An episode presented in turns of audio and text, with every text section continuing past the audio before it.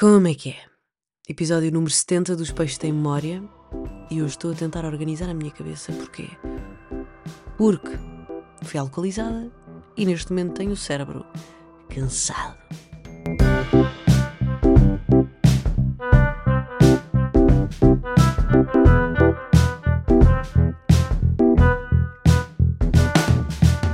E atenção que não é só o cérebro, não é só aí, não é só o cérebro, é o corpo. Estou aqui cheio de tremeliques de pernas, tremeliques de braços, de ombros, tremeliques de cérebro e provavelmente tremeliques de língua também.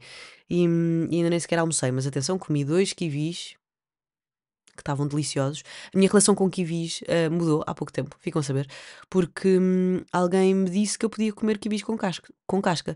E assim, em 5 segundos, a minha construção mental e aquilo que eu tinha pensado a minha vida toda sobre kiwis desapareceu. E é muito engraçado, isto é uma metáfora para a vida, não é? Às vezes nós crescemos a acreditar numa coisa e podemos morrer a acreditar nessa mesma coisa se não experimentarmos o contrário, porque em 5 segundos aquilo que eu achava sobre kiwis, que era obrigatório tirar a casca, mudou. Alguém me disse assim, eu como kiwis com casca. E eu, com casca? Sim. Não sento os pelos? Não. Vou experimentar. Experimentei, não sento os pelos. Não sento os pelos do kiwi, a casca sabe a kiwi, é muito mais fácil de comer kiwi. Portanto, aconselho a toda a gente a tentar desmembrar e desfazer construções mentais que tenham há muito tempo, porque às vezes é só uma questão de experimentar e a coisa muda completamente. Ontem à noite estava a ver, e cheguei um bocadinho tarde à festa, a minissérie documental da Mariana van Zeller, chamado Na Rota do Tráfico. Mariana van Zeller é uma jornalista que trabalha para a National Geographic e fez este documentário e, para já, ela é super corajosa, está muito bem feito, agarra desde o primeiro segundo, é incrível. É sobre... o primeiro episódio é sobre burlas em Israel e na Jamaica. Eu só vi o primeiro episódio, portanto não sei se continua sobre isto ou se é sobre outra coisa qualquer nos outros episódios. Mas é muito fixe, eu gostei muito. Mas não é sobre isso que eu ia falar. Queria dizer que no meio do episódio aparece uma imagem maravilhosa da Jamaica vista de cima. É a selva com pássaros a fazer o que os pássaros fazem, que é barulho e a voar, não é? E eu pensei, pá, que coisa bonita. A selva a mim transmite uma felicidade e causa-me uma plenitude completamente absurda. Ver selva. E dei por mim a pensar, pá, quem me dera que o homem não estrague mais isto, ou seja, que o capitalismo não vá destruir mais a selva e que a Jamaica fique bonita como ela é. E depois pensei, pois pá, o planeta devia ser mesmo bonito antes de nós existirmos, que coisa bela. Mas depois pensei, mas será que quando nós não estamos a olhar, a beleza existe só por si? Ou seja, nós existimos e arranjamos conceitos para as coisas. E nós arranjamos o conceito da beleza. Se nós não estivermos presentes e se a beleza estiver só a existir, ou fialdade também, não são só coisas, paisagens, bichos a existirem e a beleza não existe. Portanto, eu acho que sim. Acho que uma coisa, quando não está a ser olhada, é só uma coisa. E quando nós olhamos, é que a categorizamos como belo ou feio. Isto não vai chegar a lado nenhum. Isto foi só um pensamento que eu tive, mas que também, olha, pode deitar abaixo o conceito da beleza. A beleza não existe, só por si. Somos nós que a consideramos. Portanto, está nas nossas mãos considerar uma coisa bonita ou feia. Ai, que bom pensamento, não é? Também fiquei orgulhosa. Ora bem, gostava de ser ilustradora, ponto 1. Gostava de ter a capacidade de transformar os meus amigos em desenhos animados. Era só por isso que eu gostava de ser ilustradora. Porque acho super fixe fazer uma espécie de caricaturas. Tipo, imaginem, agarrar nas minhas amigas e fazer um desenho de cada uma de nós, como navegante da lua. Eu sei que eu só preciso de treinar, não é? Mas não me apetece. Gostava de ser autodidata nesta. Autodidata, ou seja, ter nascido completamente ilustradora, é como cantar. Gostava de saber cantar. Só para cantar. Não era para monetizar. Mas por acaso eu tenho esta dificuldade. Será que se eu cantasse, eu quereria ser cantora? Será que as pessoas que cantam bem sentem-se na obrigação de ser cantoras? ou de fazer alguma coisa com a voz? Não sei. Fica outra pergunta. Também tenho mais uma pergunta de bolso. O que é que se passa com o Stanley Cup? Estamos a par do Stanley Cup ou não? A mim irrita-me muito opções em massa em que as pessoas vão para a fila durante horas e horas e horas para comprar uma coisa que não faz sentido nenhum comprar. O Stanley Cup é um copo que agora está por todo o TikTok e eu nunca tinha visto para além do TikTok e comecei a ver. Em pessoas que não estava nada à espera de ver, sinceramente. Ou se calhar até estava. Mas pronto, o Stanley Cup é um copo que leva 1 litro de líquido, é térmico, portanto aguenta bebidas quentes durante muito tempo, bebidas frias também durante muito tempo, é uma coisa enorme, parece um balde com uma pega e depois uma palhinha. Aquilo não dá jeito nenhum porque é muito pesado, ok? Mas mesmo assim, há pessoas que ficam horas na fila. Há pessoas que andam à porrada porque era o Stanley Cup. Supostamente o Stanley Cup é uma coisa para ser reutilizada muitas vezes e de repente estão a lançar imensas coleções e as pessoas vão loucas comprar. Isto irrita-me. Irrita-me a falta de novidade nas redes sociais e a forma como levamos este comportamento para a vida real. Irrita-me a forma como toda a gente tira exatamente as mesmas fotografias, com as mesmas posições, com o mesmo estilo de roupa. Irrita-me que as pessoas façam, por exemplo, Get Ready With Me todos da mesma maneira. E estes comportamentos primitivos em massa, que não têm profundidade, incomodam-me. Claro que me incomodam, porque a mim incomoda-me ser igual a todas as outras pessoas. Porque se calhar eu tenho esta obsessão de ser diferente. Acontece que as pessoas podem olhar para mim e não me considerar diferente, ok? Eu não estou a dizer qual é que é a percepção das outras pessoas, a percepção que eu tenho nas outras pessoas, certo? Mas eu preciso de não sentir que estou a fazer tudo igual, que há aqui alguma... Ou seja, que eu sou diferente em algum sentido. Mas, por exemplo, em relação a estes comportamentos primitivos em massa, Power Balance, aquelas pulseiras de equilíbrio que toda a gente comprava, não fazia muito sentido porque aquilo não existia bem, não é? Era só uma coisa da nossa cabeça, acho eu. Outra coisa que não faz sentido nenhum nas redes sociais, e mesmo assim há imensas plataformas que fazem, que é o que é que tem a tua mala? Vídeos de influencers, atrizes, cantoras a dizer: a minha mala tem uma carteira, um telemóvel, um batom, pá, por aí fora. Não é assim tão interessante, porquê? Porque as malas servem para transportar coisas que nós necessitamos. A não ser que tu tenhas um retroprojetor dentro da mala ou um monociclo, a coisa vai ser praticamente a mesma coisa. Outra coisa que me incomoda, como estava a dizer, a forma como toda a gente faz os Get Ready With Me no TikTok e no Instagram, é tudo muito parecido. Pá, estes comportamentozinhos estranhos de TikTok incomodam-me. O pezinho TikTok. Pezinho de TikTok. Aquele pezinho que vai ao lado e a cabeça acompanha, para mostrar o sapato. Mostra os sapatos de outra maneira. Não é a melhor maneira de mostrar o sapato. A língua de TikTok, de ladex. Não faz sentido, porque é nojento.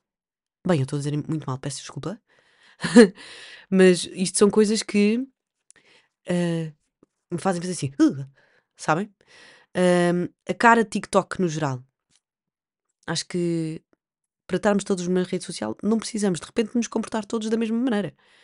Porque nós durante o dia não fazemos isto. Pior é quando nós começamos a transportar isto para durante o dia e fica estranho.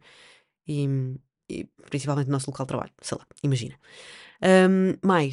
Massa TikTok, pá, por acaso nisto aqui eu gosto bastante porque facilitar o trabalho da cozinha para nós comermos bem e cozinharmos coisas rápidas, pá, adoro o TikTok nisso. E sinceramente aquela massa de feta e tomate cherry no forno é maravilhosa, é super simples, toda a gente consegue fazer, mas comportamento em massa, mas tudo bem, este faz mal, este não faz mal. E como estava a dizer, o Stanley Cup. E depois, eu sinto que ninguém tem bem o contexto do Stanley Cup. Porquê é que gostamos do Stanley Cup? Porque toda a gente tem o Stanley Cup, não é? Porque se nós pensarmos bem, há outros copos térmicos mais baratos, que podem ou não levar a mesma quantidade de água, que são um bocadinho mais práticos para o transporte, pá, que não são maiores do que a nossa mala de mão. E pronto, por aí fora. Mas eu fui procurar um bocadinho porque é que o Stanley Cup tinha sido reinventado, porque a verdade é que o Stanley Cup, a Stanley, é uma empresa com 110 anos, ok? O Stanley, que é o senhor da marca, eu acho que ele criou tipo 129 patentes. O gajo era um inventor. Ele queria manter o seu café quentinho e, portanto, criou uma coisa que dava para o dia todo. E onde é que o Stanley Cup teve mais sucesso? Teve muito sucesso na classe do proletariado, da malta trabalhadora, que ia trabalhar para as construções, para as fábricas, para as obras e etc. Porque conseguiam manter o chá, o café, tinham água, sempre a uma boa temperatura durante o dia todo.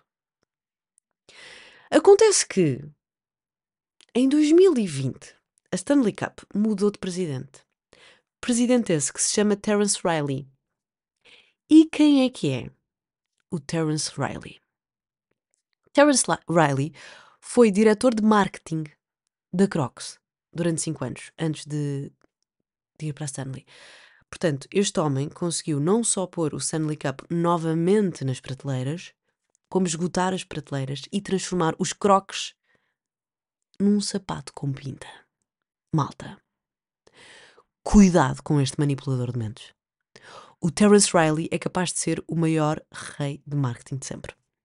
Ele agarrou em coisas que não fazem sentido existir e transformou-as em bens essenciais, básicos, que de repente nós temos esta urgência de ter estes objetos.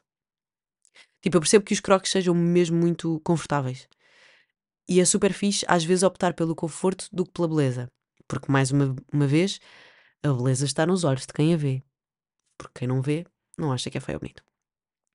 E realmente há pessoas que conseguem sacar, tipo, grandes feeds com Crocs. É bué fixe. Até me dá vontade de ter uns.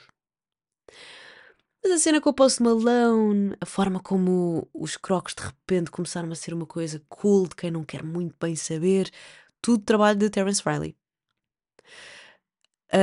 O Stanley Cup, ele, ok, temos este produto que realmente faz imenso sentido, o que é que nós podemos fazer? Vamos dar-lhe cores. Ok? Vamos emagrecer a parte do fim para caber nos como é que se diz? Nos pousa-copos dos carros, do trabalho, do cinema, tudo isso. E vamos fazer parcerias que façam sentido. Como, por exemplo, com a Starbucks. E foi por aí. E eu acho isto escandaloso e acho escandaloso ninguém falar mais sobre o Terence Riley. Mas isto é uma loucura, não é? Porque o Stanley Cup está a gerar umas filas absurdas, não é? Porque não há stock de Stanley Cups. Depois há uma série de imitações na Amazon, na Temu e etc. Bullying.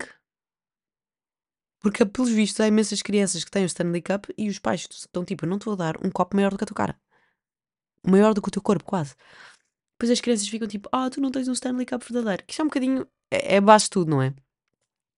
Mas é parvo o bullying ser feito por causa de um copo térmico, não faz sentido. E agora há imensa gente que está a perguntar cult or cup. Se isto é pronto, vocês percebem inglês, não é? Se é um culto ou se é um Stanley. E a verdade é que o culto não é o Stanley Cup. O culto são as redes sociais. Porque do nada, para nós pertencermos a uma tribo essa que não existe fisicamente, nós começamos a fazer estas compras em massa que não fazem sentido para a nossa vida. E esta cultura do copycat a mim incomoda-me porque nos tira e seca a criatividade e a originalidade. Por exemplo, vamos aos criadores de conteúdo. Há muitos criadores de conteúdo neste momento, mas a maior parte são todos muito iguais, fazem todos o mesmo conteúdo. Claro que, como nós somos pessoas únicas, acabamos por dar sempre o nosso cunho pessoal, porque ninguém pode fazer de nós a não sermos nós, não é? Olá, linda! Olá! É boa? Não, não. Vai para a caminha. A dona agora está a trabalhar. Pronto, vai para a caminha.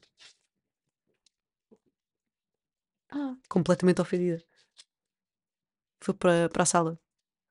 Não, nunca estar aqui.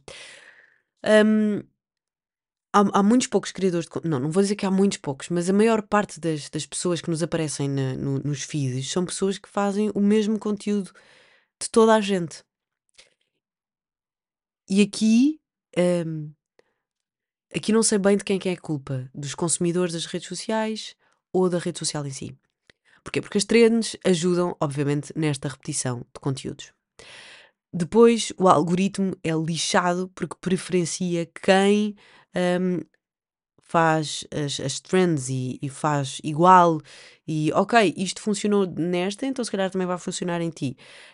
E nós precisamos de números nas redes sociais. Quem trabalha com elas e quem também não trabalha com elas também. Ou quem quer trabalhar. Quem não trabalha também, pronto, não é criador de conteúdo, só está a viver a sua vida e a postar coisas nas redes sociais.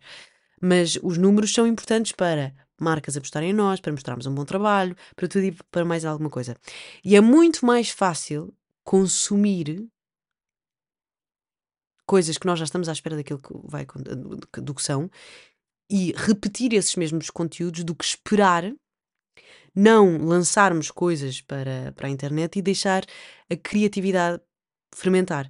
Porque esta espera vai também ajudar ao facto do algoritmo não querer saber de nós. E quando eu falo de nós participantes das redes sociais. Portanto, isto é muito complicado, porque... Não, ok, é muito complicado. Obviamente que eu estou a aprofundar um tema que se calhar é super superficial e que não tem assim tanto interesse. Mas é uma coisa que é quase sociologia, não é? Tipo, como é que nós somos todos iguais?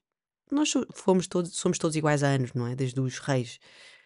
Vamos sempre às mesmas lojas, temos sempre os mesmos comportamentos, porque um comportamento significa que nós podemos ou não fazer parte de uma elite, elite essa que não quer saber dos comportamentos, mas nós é que copiamos, porque achamos que são esses comportamentos que nos fazem pertencer à elite. Bem, se calhar estou a ser um bocadinho confusa, mas acompanhem-me, ok?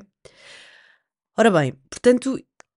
Isto foi que eu concluí, e por isso é que eu acho que existe tanto conteúdo igual, porque é mais fácil alcançar o sucesso, é mais fácil imitar do que esperar e ter a calma e deixar a criatividade fermentar. E o algoritmo não preferencia pessoas que têm conteúdos diferentes se não vão...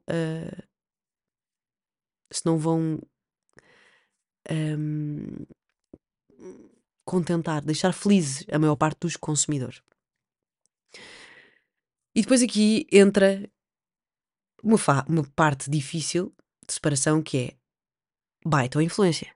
Isto é baita ou influência? É inspiração ou imitação? Portanto, eu fiz aqui um quadro, ok? Fiz um quadro, até vos digo que fui ao ChatGPT e pus a diferença entre imitação e inspiração. Inspiração, ora bem, temos utilizar o conceito, ok, mas com a sua própria expressão criativa. Enquanto a imitação existe só a réplica de elementos. Não existe reinterpretação. Na inspiração nós podemos dar crédito à pessoa que nos inspirou. E a nossa motivação, quando estamos inspirados, é o crescimento pessoal, artístico, a apreciação do trabalho de outro, etc. Enquanto na imitação, a nossa motivação baseia-se em números, num rápido sucesso. Se alguém já descobriu a pólvora, porque é que eu hei de estar a inventar outra coisa qualquer? É por aí. E no meio disto tudo, as agências de comunicação também não ajudam porque querem conteúdo que já foi visto, ou seja, às vezes tenho certeza, criadores de conteúdo que têm ideias brilhantes para mostrar certos produtos, e eles, não, queremos um get ready with me, Nobody cares. Atenção que eu vejo Get Ready Me. É tão difícil. Eu percebo. Eu vejo Get Ready With Me. With Me.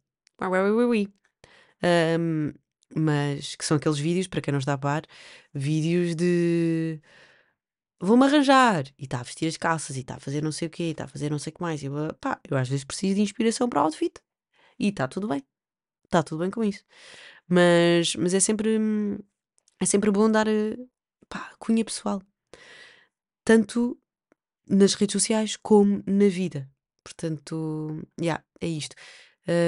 A mim faz-me um bocadinho impressão. O que é que estou aqui? Respondo. Ah pá, calma pá, estou a gravar o podcast. Joana Miranda. Joana Miranda vai ter outro espetáculo de stand-up. Invertido. Na quinta-feira. É verdade. Portanto, fiquem atentos. Este já está esgotado, mas fiquem atentos porque pode haver mais.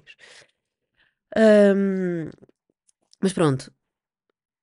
A imitação é a melhor forma de elogio. Sempre ouvi dizer isto. E depois é, ah, mas estão-me a imitar. E agora tiraram-me o conteúdo. Mas eu acho que... isto é mesmo muito importante. No momento em que nos sentimos imitados, é o momento em que o conteúdo fica cansado e, portanto, temos de inovar. Isto serve para tudo. É uma maneira de nós não ficarmos preguiçosos e de não ficarmos à espera que as coisas aconteçam só por si. Ah, agora já descobri aqui uma coisa que pode funcionar e, de repente, estão a fazer a mesma coisa há 20 anos. E não faz sentido. Isto não é só nas redes sociais, obviamente. Pode ser programas de televisão, pode ser programas de rádio, pode ser escrita, pode ser até a forma como nós, sei lá, um advogado defende o seu arguido, o seu representante, o seu representado, ou como um jogador de futebol faz as suas fintas. A partir do momento em que as pessoas já percebem o truque da finta, então ele tem que mudar de finta, porque senão acaba por não ser útil. E acaba por não ser tão eficiente como era antigamente. A mim incomoda-me coisas que são demasiada imitação. Na minha cabeça. Porque, mais uma vez, quem está a ouvir este podcast pode estar a pensar: ah, mas tu imitaste não sei o que, não sei o que mais. Pá, provavelmente. Eu não estou a dizer que eu sou a rainha da desimitação, da originalidade. Porque não sou, obviamente. Mas tenho esta sensação cada vez que sinto que posso estar aqui nesse buraco do copycat. Enfim, vamos às coisas boas da semana. Vamos, sim senhor, já falei da minissérie da Mariana van Zeller. Pá, está com um bocadinho de atraso, 5 anos, mas também o que é que são 5 anos a comparar com uma vida inteira, não é? Portanto, vão ver A Rota do Tráfico, Na Rota do Tráfico, está na Disney+, porque National Geographic. Esta semana voltei a ouvir um álbum incrível. Falei deles a semana passada no podcast e por acaso voltei a ouvir este álbum, não foi de propósito, que é o álbum Night Halls dos Vai com Deus, de 1990, e tem grandes bangers. É incrível, eu gosto tanto do álbum. E dá-me... Olha, foi um bom domingo enquanto comia a minha sanduíche e dançava um pouco pela sala, ouvir Vai com Deus. Foi muito bom, portanto, é a minha sugestão para esta semana. Mais coisas. Kiwis com casca.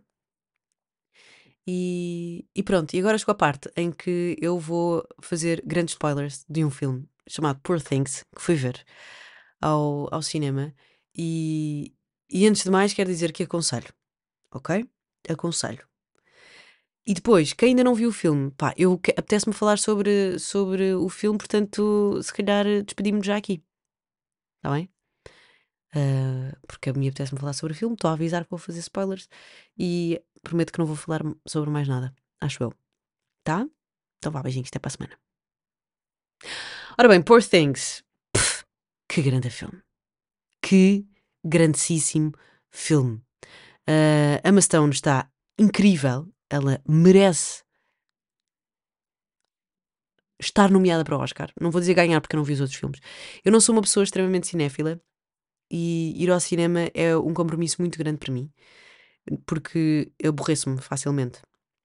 Aborreço-me, tenho sono, fico com os olhos cansados, não gosto de ver coisas às escuras e, portanto, fico um bocadinho estressada no meio do filme. Portanto, quando vou ver um filme, é um evento. Fui ver o Poor Things. meu Deus, estou completamente apaixonada pela estética do filme, pela história do filme, pela aquela cabeça do Yorgos Lanthimos, eu não sei dizer o nome dele, mas é mesmo muito, muito fixe.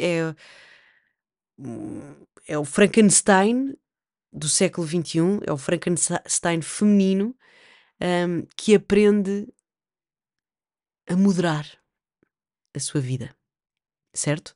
Portanto, ela é uma criança no corpo de uma pessoa crescida, não é? No corpo de uma adulta. E a forma como ela vai evoluindo, não só a nível físico, como também a nível psicológico, porque ela tem tudo aquilo que as crianças têm, mas como adulta. Ou seja, ela tem as suas vontades, fome, comida, sexo, é tudo novo, é tudo bom, ela quer mais e mais e mais e mais. As crianças não conhecem a moderação, certo? Portanto, isto é ela a crescer e a perceber como é que uma pessoa que não tem e não está ligada às regras e à moral, à ética da sociedade, se comporta.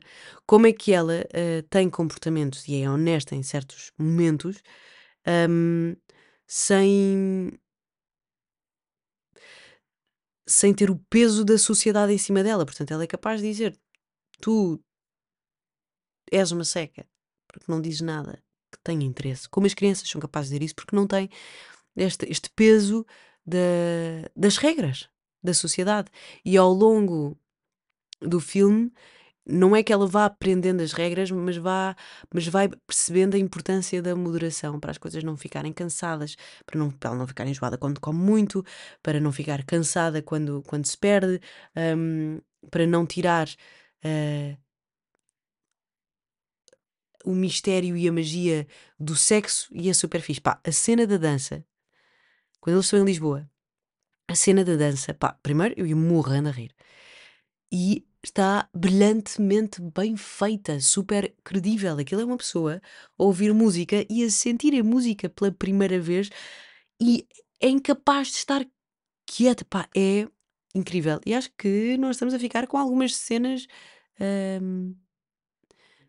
interessantes de dança que se calhar podem ficar para a prosperidade.